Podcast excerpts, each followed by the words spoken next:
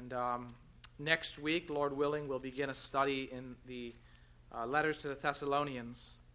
So if you desire, you can begin reading those as you prepare for our study next Sunday evening. Tonight, as we come to the last of John's letters, I want to remind you of what we saw last week, if you were here with us. Last week, we saw that John had two messages primarily, and the first concerned the interrelationship of love and truth, that love and truth are inseparable. And then John applied that reality in the life of an early church or the life of a particular family as he called upon them not to participate with those who oppose the work of the gospel, not to support them in their work, not to be hospitable to them because they are opponents of the work of God. So, in a sense, that was a largely negative message. That is, it was a warning to us. Tonight, as we come to 3 John, we're going to see the flip side of that, where John is going to encourage a faithful Christian, a man named Gaius, and he's going to likewise encourage us to participate in faithful works, to participate in gospel works. He's going to show us how we might do that. So if you found your place in 3 John, would you follow along with me as I read, and I'll read the whole letter. The elder to the beloved Gaius, whom I love in truth. Beloved, I pray that all may go well with you, and that you may be in good health, as it goes well with your soul. For I rejoiced greatly when the brothers came and testified to your truth, as indeed you are walking in the truth. I have no greater joy than to hear that my children are walking in the truth. Beloved, it is a faithful thing you do in all your efforts for these brothers, strangers as they are, who testified to your love before the church. You will do well to send them on their journey in a manner worthy of God. For they have gone out for the sake of the name, accepting nothing from the Gentiles. Therefore, we ought to support people like these, that we may be fellow workers for the truth. I have written something to the church, but Diotrephes, who likes to put himself first, does not acknowledge our authority. So if I come, I will bring up what he is doing, talking wicked nonsense against us. And not content with that, he refuses to welcome the brothers, and also stops those who want to and puts them out of the church. Beloved, do not imitate evil, but imitate good. Whoever does good is from God. Whoever does evil has not seen God. Demetrius has received a good testimony from everyone and from the truth itself. We also add our testimony, and you know that our testimony is true. I had much to write to you, but I would rather not write with pen and ink. I hope to see you soon, and we will talk face to face. Peace be to you. The friends greet you. Greet the friends, each by name. Father in heaven, as we come before you this evening and we come to your word, we pray that you would work in our hearts through your word. You would send your Spirit to do a work of illumination, to apply these things to our hearts and our minds, that we might hear the word and be faithful to it. Father, we pray that you would teach us how to participate in your work, the work that you are doing and that you will surely bring to completion in this world. May we be faithful participants, O Lord, as we learn from your word how we might do that. In Jesus' name we pray. Amen. Well, before we begin, I want to say a little bit about hospitality, particularly about the idea of hospitality in the ancient world. You see, in our own time, we have a whole industry we call the hospitality industry. The industry basically focuses on providing those services that would attract people to a particular locale and would provide for their daily needs while they're there. Not just the things they need, but the things that they'd like. And so you can see everything from hotels to amusement parks and restaurants all fall within this idea of the hospitality industry. But there was no such industry, no major hospitality industry in the ancient world. People were dependent upon the hospitality that they would receive from strangers when they were traveling through the Roman world. There were inns and there were places for people to stay, but they weren't reputable places. They were rather seedy, like a seedy motel place you wouldn't really want to frequent or spend any time. And so travelers in that time would come into a town and they would hope that some person might open their home to them. Some stranger might allow them to stay with them, to be their guest. They provide food for them and so on and so forth. And this certainly was true for the early Christians when they traveled throughout the Roman world as they were spreading the gospel, as they were carrying out the mission that Christ had given his disciples. They would have depended upon the hospitality of strangers. And as time passed, those strangers would become friends, maybe even fellow brothers and sisters in Christ. And more missionaries would be trained up, more missionaries would be sent out, and they would need some kind of a recommendation or some kind of perhaps a letter that they might carry with them, commending them to a church in another town, so that as they come into that town as a stranger, they have a recommendation from someone who is known, say John, who is known to Gaius, commending perhaps Demetrius in this letter to Gaius as a faithful worker and someone who should receive hospitality from him. This kind of practice was common in the ancient world, and it's probably what we're seeing here in 3 John, is some kind of a letter of recommendation. We can't know that for sure, but it's a reasonable guess. And in this practice of hospitality, what happens, according to Bruce Molina, is that an outsider goes through a process whereby his status is changed from that of a stranger to a guest. So once someone experiences hospitality, they're no longer a stranger, and they would expect that they would receive that same kind of hospitality on any particular visit to that town. It also, as we talked about last week, meant that the host would be lending his credibility in some sense to his guest. If that host was a respected member of the community, say in Ephesus, and someone came into his home, the people of Ephesus would evaluate that stranger based on his host's reputation. If that host had a positive reputation, they would probably assume, well, this traveler must be a respectable person. And that would have been true in the church too. That's why in 2 John we saw that warning not to participate, not to even open your home to these false teachers, because unwittingly you lend your credibility to them in a way where their lies, their deceits are supported by your hospitality, you see. This is the idea, the way that they thought about hospitality in the early church and in the early Roman world. And so John is writing another letter which seems to be addressing this kind of situation, this kind of historical context, where he's calling upon Gaius to continue to show hospitality to those who are or were strangers to him, but who are not strangers within the broader church, fellow Christians and brothers, and to receive them and to continue participating in the work that they have. So with that context, let's look at the text and see how John would encourage us to participate in faithful work with others. Or put another way, to find our place in a faithful work. Now notice how John opens this letter. It's a typical greeting, as we saw last week. He introduces himself as the elder, the same as he did in 2 John. And he writes to one whom he calls beloved, the beloved Gaius, whom I love in truth. We saw that same kind of language, the elder to the elect lady in 2 John, and her children whom I love in truth. And here, John doesn't say anything more about this point. He simply moves on with expresses of well wishes for Gaius. He says, Beloved, I pray that all may go well with you, that you may be in good health as it goes well with your soul. Whether Gaius was given to ill health, we can't say, but it's possible that he had frequent bouts with various illnesses. And so John wishes, naturally, that he would experience good health and that things would be well with him. Or perhaps there was simply some kind of plague or disease that was common in those days, and John is expressing his wish that Gaius should be spared from this.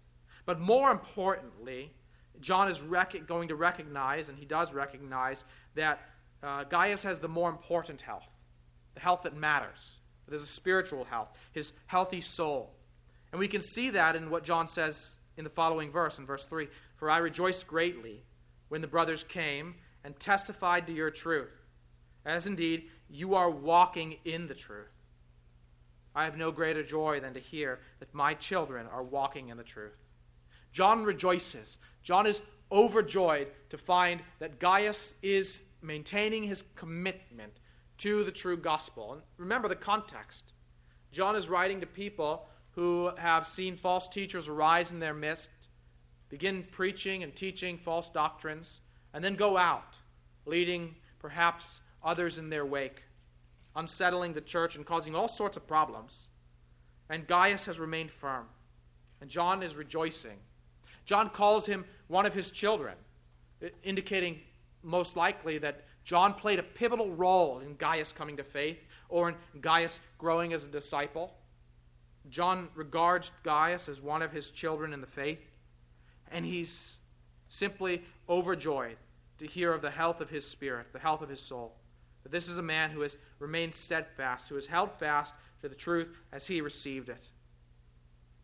He is indeed one who is walking in the truth. And so John writes also to then exhort him to continue in his faithful work. In fact, he has three exhortations that we're going to see in this text, and it really will frame, it'll provide the outline for this passage. The first one you'll see there in verse 8, where he tells him to support people like these, faithful workers. Support them and be a fellow worker with them. The second two come in verse 11. Verse 11, the first half, an admonition not to imitate evil, which really follows from the example we're going to see in verse 9 through 10. And then the third is to imitate good. And John again will put forward an example with regard to Demetrius as someone who is worthy of imitation. So we have three exhortations. Support faithful workers, don't imitate evil, and imitate good. And we're going to see then what these look like in the context of Gaius' life, and then what they would look like in our context as well. So first, John exhorts Gaius to support the work of those who are faithful workers. But before he does this, he's going to reframe his perspective. He's going to encourage John to look at things in a particular, encourage Gaius to look at things in a particular way, so that he would be given to this kind of support. Look at what he says in verse 5. Beloved, it is a faithful thing you do in all your efforts for these brothers, strangers as they are. And so the first way in which he begins to reframe his perspective is by showing him that though these people are strangers, they are also at once his brothers.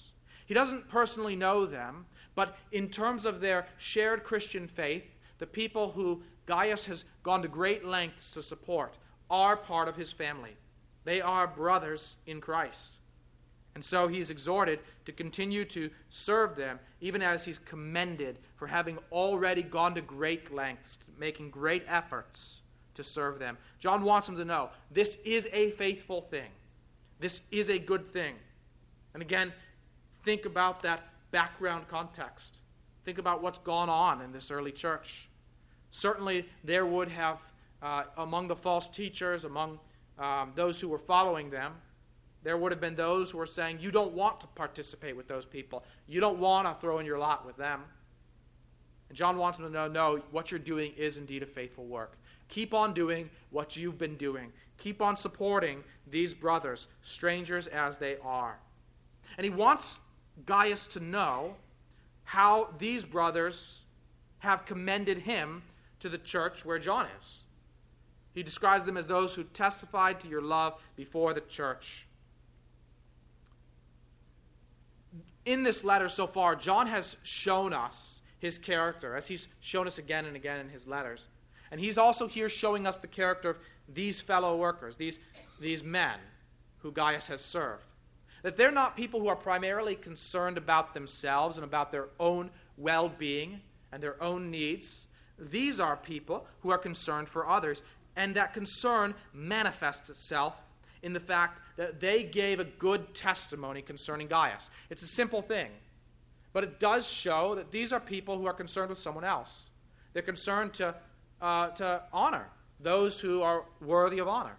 They're concerned to hold forth those who are deserving of that kind of encouragement and that kind of commendation. And so they've borne witness in their church concerning the love that Gaius showed to them. Testify to your love before the church. This is going to be important because we're going to see a sharp contrast between this group and Diotrephes, who we'll encounter in verse 9 through 10. So John tells him, you will do well to send them on their journey in a manner worthy of God. Think about this situation. You have these missionaries. Let's just call them missionaries. It'll make the most sense. They've come to this church. They've met with Gaius. They've received hospitality from Gaius. Now they've returned to John, where John is, and they've borne witness concerning what's going on in that particular town. And now they're preparing to go on and do another work, but not just to come back to Gaius to return back to John again, but rather to go to Gaius and go on further, to continue that work and continue their journey further on so that they might testify concerning the gospel of grace. And so John wants Gaius to extend that same hospitality to them, saying, they have gone out for the sake of the name. Notice how he tells them, send them on their journey in a manner worthy of God. These men are servants, and yet John would have Gaius treat them with the same hospitality that he would, let's say, receive our Lord Jesus Christ with. Send them on their way in a manner worthy of God. And of course, Gaius wouldn't have the means to do all that he would imagine would be worthy of the Holy God. And yet, this is the kind of framing perspective. This is the honor that John encourages him to accord to these missionaries. Treat them in this way. Send them on their journey as if you were receiving God himself. For they have gone out for the sake of the name. That is, they have gone out for the sake of the gospel, to proclaim the name of Jesus Christ. And they haven't accepted anything from Gentiles. Here, John is not using Gentile in its more literal sense, but rather in a figurative sense. He's not saying that they only receive things from people who are ethnically Jewish, but he's using the term Gentile to refer to the unbelieving world. This was a rather common way to speak in the early church. And it's natural and it's right, considering what we're taught by the apostles, that those who are in Christ, those who have the faith of Abraham, are the true children of Abraham, are the true Israel. The Gentiles are the unbelieving world. And these faithful teachers, these missionaries, they also show their character by not accepting anything from the unbelieving world. That is, they're not trying to fulfill their mission in a way that suggests maybe they're greedy, maybe they're seeking to line their pockets, maybe they're seeking to pad their wallets. No, these men are really genuinely concerned to faithfully carry out the work they've received from Christ. And so they're entirely dependent upon the hospitality of Christians. And so John encourages Gaius to show them this hospitality. Therefore, he says, we ought to support people like these.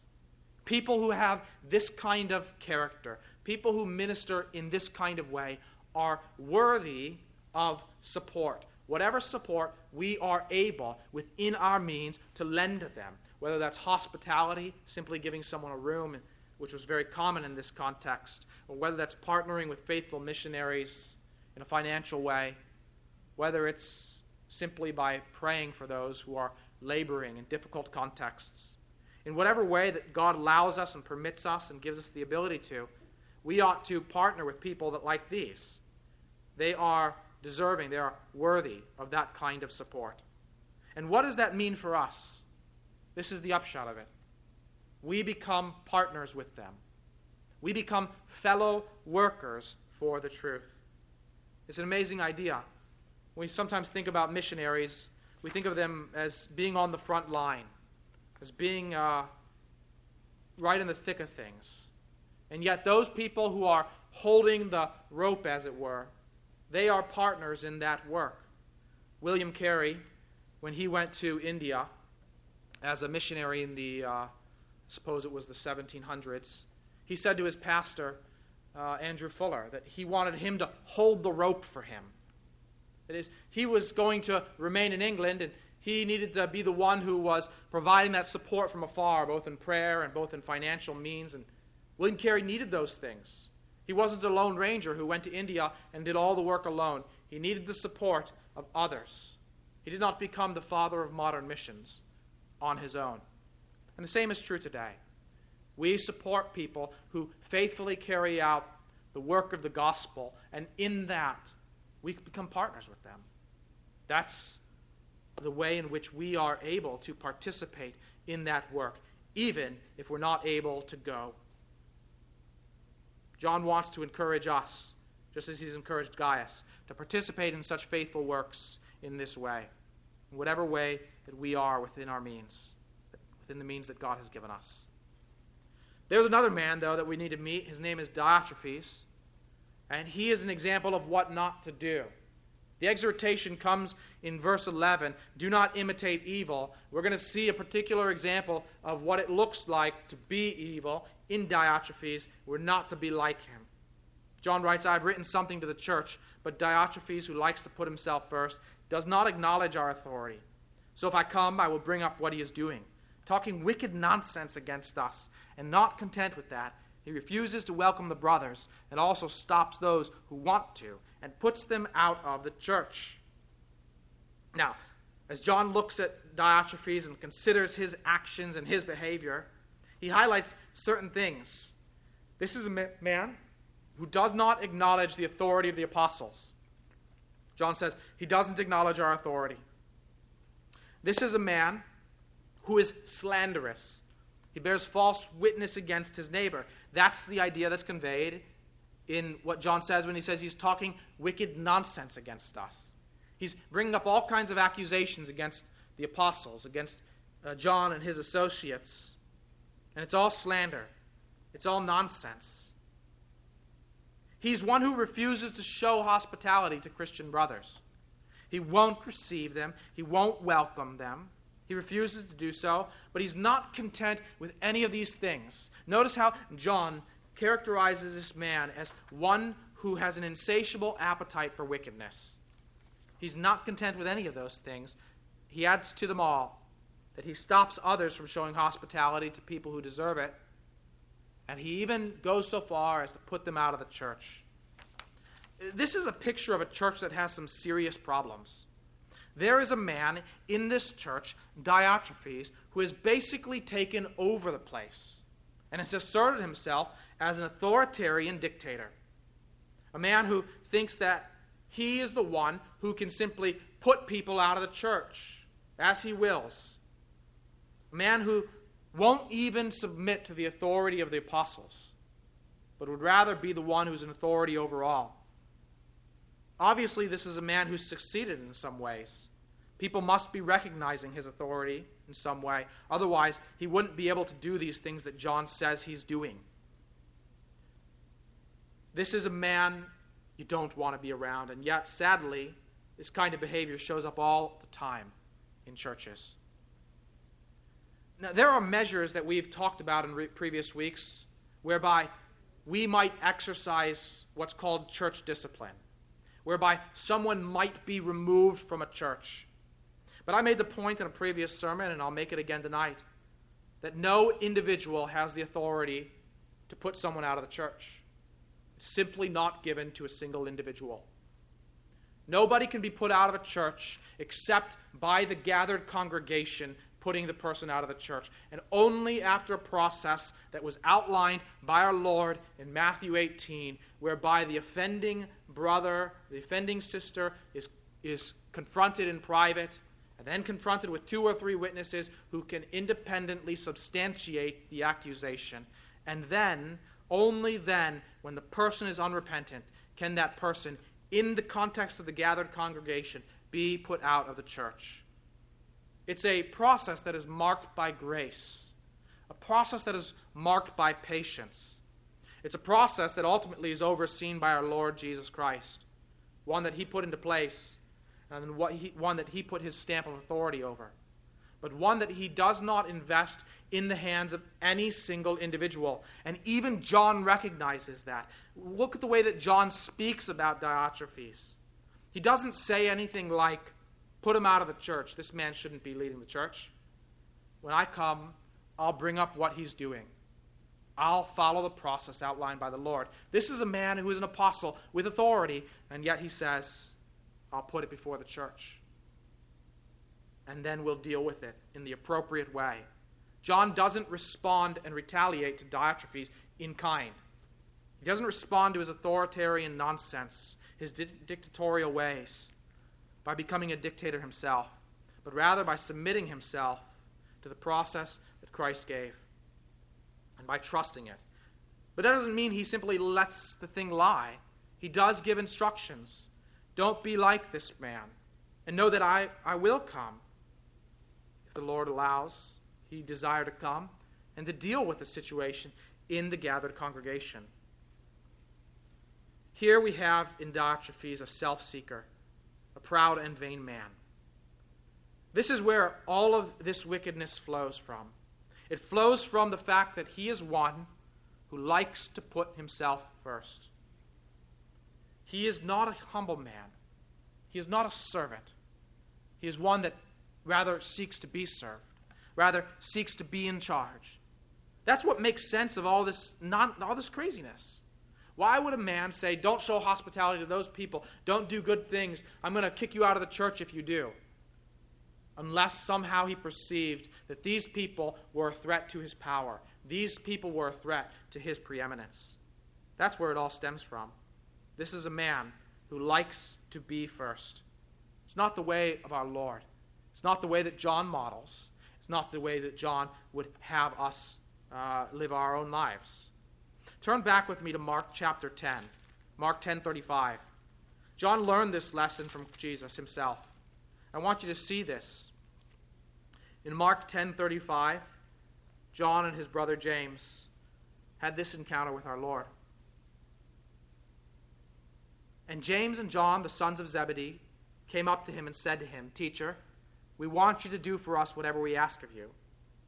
He said to them, "What do you want me to do for you?" They said to him, "Grant us to sit, one at your right hand and one at your left in your glory." They want the positions of preeminence. They want to be right and left when Jesus comes into his kingdom. And Jesus said to them, "You do not know what you are asking. Are you able to drink the cup that I drink, or to be baptized with the baptism with which I am baptized?" Jesus says, you don't know what you're asking for. He's talking about the cross. Are you able to be at my right and left when I come into my kingdom? And they don't know what he's talking about, so in verse 39 they say, "We are able." And Jesus said to them, "The cup that I drink, you will drink. And with the baptism with which I am baptized, you will be baptized." In other words, you will learn service. You will learn to humble yourselves, but not now. Verse 40, "But to sit at my right hand or at my left is not mine to grant, but it is for those for whom it has been prepared." And when the 10 heard it, they began to be indignant at James and John. And Jesus called them to him and said to them, "You know that those who are considered rulers of the Gentiles lord it over them, and their great ones exercise authority over them. But it shall not be so among you. But whoever would be great among you must be your servant. Whoever would be first among you must be slave of all. For even the Son of Man came not to be served, but to serve, and to give his life as a ransom for many." You see what Jesus is teaching John and James and his disciples? That though they've been called into this privileged position as apostles, as disciples, in the inner circle of our Lord, nevertheless, what they need to learn is that greatness in the kingdom of heaven is not about putting oneself first, but about putting oneself last. Greatness is not about being served. Greatness is about becoming a servant. Jesus calls his disciples to learn to serve others, and this requires humility. This requires us to think of others as more important than ourselves, but it's the very example that Jesus set for us in saving us. The Son of Man came not to be served, but to serve and to give his life as a ransom for many. No one ever has been or ever will be more worthy of all praise and every honor. And yet Jesus Christ humbled himself to the point of death on a cross. Humbled himself to the lowest point for our sakes, to serve us. And he calls us to live that same kind of life. It's very clear in 3 John that Diotrephes knows nothing of this. Diotrephes does not demonstrate the character that one expects of a true and faithful Christian. He's putting people out of the church.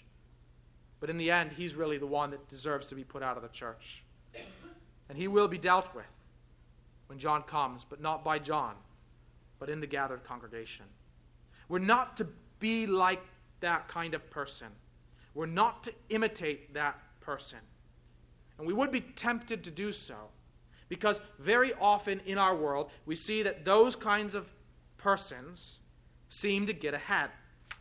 And we're told that that's the way to get ahead in the end. We live in a dog-eat-dog world. We live in a world where the person who is strong is the person who takes, the person who asserts himself, the person who puts himself forward always. That's the person who will succeed. That's the person who will be the great man. And we think, well, that's what we need to do if we would aspire to that position. But the one who is highly exalted, who stands at the Father's right hand, did not come to that position by exalting himself, but by humbling himself and being exalted by the Father. And so it must be with every disciple of Christ. Don't imitate the Diotrephes of the world, but imitate good. Whoever does good is from God. Whoever does evil has not seen God.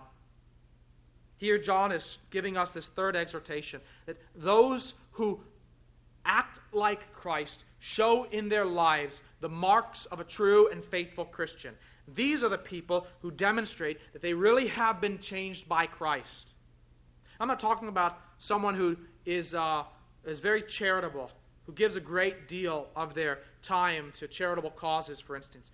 I'm talking about someone who shows that kind of ethic consistently in his life that can only be explained by a work of Christ in that person, by the sanctifying work of the Holy Spirit to make that person humble, to make that person loving, to make that person sacrificial. Is a work I mentioned earlier, a work of historical fiction by Bruce Longenecker. It's called The Lost Letters of Pergamum.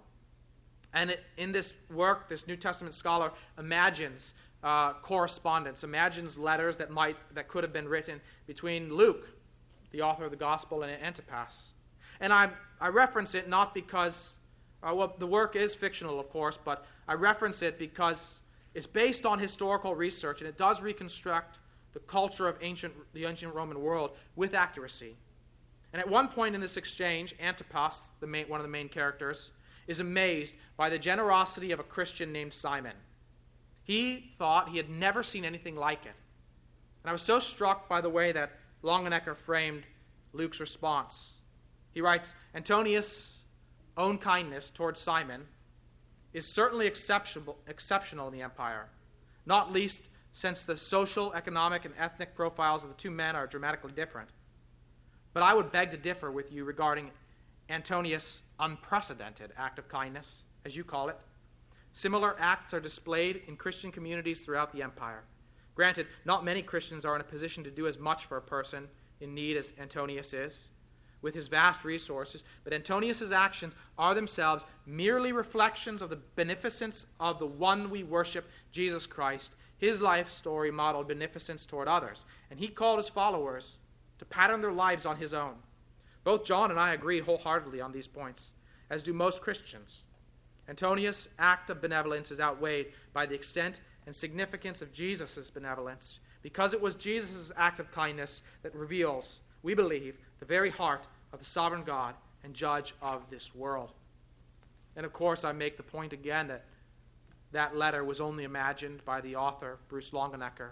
And yet it does convey a truth that when the gospel took root in the Roman world, communities of Christians that arose demonstrated great and sacrificial love day in and day out, things that to the rest of the Roman world looked like they were impossible things, unimaginable acts of charity, unprecedented things, and yet just another day in the life of an ordinary Christian in the early church. That's the kind of life that Jesus calls us to and enables us to live by. And it's a mark when we live that life that we indeed are from God. And when we see people living that kind of life, we ought to imitate them because they are imitating our Lord. Now recall John's words from 1 John. In this is love, not that we have loved God, but that he loved us and sent his Son to be the propitiation for our sins. 1 John 4:10. And in verse 19 of that same chapter, we love because he first loved us. The one who does good in this way is from God. Demetrius, unlike Diotrephes, Demetrius, who we encounter here in verse 12, perhaps the messenger with this letter in hand, unlike Diotrephes, he had received a good testimony. He had received such a testimony. He was the kind of person that was worthy of imitation, and there were many others. And John called upon Gaius, and he calls upon us to find such people as this in our lives and to imitate them. For us, we are to imitate those who demonstrate sacrificial and humble love for others in their lives, just as they are imitators of Christ. Now, with all of those ideas in mind, we are prepared to answer that question with which I began, is how might we find our place in a faithful work? How might we become participants in a faithful work? And here, let me give you 3 points to consider, or 3 points of encouragement. As you seek your place in a faithful work, consider your gifting, consider your position, and consider others before yourself. Consider your gifting, consider your positioning, and consider others before yourself. Let me explain what I mean by each of these.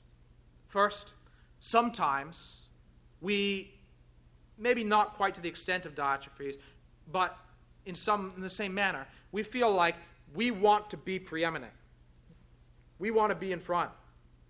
And so we ignore our gifting, and we seek a position that where we see other people seem to be in the limelight, seem to be forward, seem to be front and center. We want to be up where they are, regardless of whether or not God has gifted us for that kind of work. I know that every pastor or would-be pastor goes through a season like this, thinking, I certainly would like to be that guy standing up there behind the pulpit, preaching it Sunday morning, Sunday evening, and so on and so forth. Regardless of whether I have the training or the gifting or the ability to do that, regardless of whether or not God has called me to this place. And we can find all sorts of other things where people simply want to be front and center. I remember some years ago listening to an interview of a candidate for some elected office, and the interviewer simply asked him, why should you be running in this race against this other person who holds all of the same positions as you? And essentially the man had no answer, and so the interviewer put it back to him, is basically, you just want to be there. Your answer to that question is, I just want the job, which is not really a good argument to would-be voters for why they should elect someone to a position that we call a public servant. I'm not seeking that office. Basically, he was confessing he wasn't seeking that office in order to serve, but because he wanted the honors that came with it. And so we forget our gifting. We forget our calling. We forget what the purpose of that thing is, of that job, that task. That it's not so that we might be served, but that we might serve others. And so for some of us, our gifting may be something that puts us in the background. May be something that puts us out of sight of most people. And that's a true and faithful work. There were people who were missionaries who were going to go on to the front lines of doing mission in the Roman world. And Gaius's position and Gaius's gifting was that he was able to give them the room, give them a meal, send them on their way. And John says, you're a participant in that work. So consider where God has gifted us and consider where he's positioned us. When we think about positioning, sometimes people think, well, I would love more than anything to go overseas and be a missionary. Okay, well, where do you want to go? I'd love to go to this place in Africa, in the jungle. Okay, do you speak any other languages? No, don't know a language. Where are you now? Do you share the gospel with your neighbors? No, I'm too afraid to share the gospel. You see that you start to uncover that maybe God has positioned you in this place and not that place so that you might grow here, and you might develop here, and that you might serve here. And that you might also support others who are gifted and equipped to go and Do that faithful work in that place. Consider your positioning. Consider your calling is the way that Paul would put it in 1 Corinthians. Consider where you were, your station in life, when Christ called you to himself. Some in the early Roman world were slaves. Some were the owners of slaves, quite frankly, quite honestly. God had called each of them into this new community, into this new family. And each of them was uniquely positioned in a particular place where they might serve the cause of the gospel in the way that God, in the place that God had positioned them. So it is for us. Some of us work in industry. Some of us work in ministry. Some of us are retired. Some of us maybe are hoping for a job. Wherever we are currently positioned, wherever God has placed us, there is a work to be done. There is a gift that he has given us, and there is a place where he has placed us. We ought to give consideration to those things as we consider how we might participate in this bigger work that God is doing. And then finally, and most importantly, we must consider others before ourselves. We must consider others. And this consideration can never end. We can constantly be thinking about the way that God has gifted others and the way that we might support them to fulfill their giftedness in the work to which God has called them. We ought to constantly be thinking about where God has positioned others and the way that we might support them and encourage them in the work to which God has called them. God has gifted some people with an ability to learn languages. God has gifted some people with ability to perform jobs that might allow them to gain access into countries that would otherwise be closed to them. God has gifted some Christians with an ability to study deeply in his word, and he has gifted some Christians with a hospitable heart, a servant's heart, to show grace to others. And it's not about just asking what gifts and positioning he's given to us, but where has he gifted and positioned others, and how might we come alongside and help those people, and so become participants in the work that God has given to them, so we might be fellow workers for the truth. And all the while, we're learning to look away from ourselves, and we're learning to look toward others, to lift others up, to put others before us, to serve their needs. There were these great missionaries in the early church. We don't even know their names. But they were going on to do a great work. But you know what? They needed things. They needed roofs. They needed clothes. They needed food. And Gaius had a roof and clothing and food. He was able to participate in that work by providing what he had for the sake of the gospel. Put it quite frankly, or in this way, people came to faith almost certainly because Gaius gave a roof and food and clothing to faithful workers for the sake of the gospel. That will not be forgotten. His name here is recorded in Scripture for us. And that was his work. And so let us be that kind of people as well. As we consider our place in God's work, let us consider where he's positioned us, how he's gifted us, and how we might encourage and support and help others so that we might be participants in the work of the kingdom of Christ. Let's pray. Father in heaven, in the end, ultimately, all praise and glory for this great and mighty work of the gospel going forth to the end of the earth is due to you. It's due to you for the work that you've done. For if you had not sent your Son to accomplish our redemption, there would be nothing to proclaim to the end of the earth. If you had not sent your Spirit to apply salvation to our hearts, we would not be able to proclaim it to anyone, near or far. If you had not sent your Spirit to cause the gospel to go forth from Jerusalem to Judea to the end of the earth, then no one of these works could have ever succeeded. And so we praise you, Lord, and we thank you. And we humbly ask that you would allow us to simply join the many others who have been faithful participants in this great work of yours, that we might faithfully promote the gospel in our neighborhood, in our community, in our region, and in our world, as we partner with those who are doing that same work. We pray these things in Jesus' name. Amen.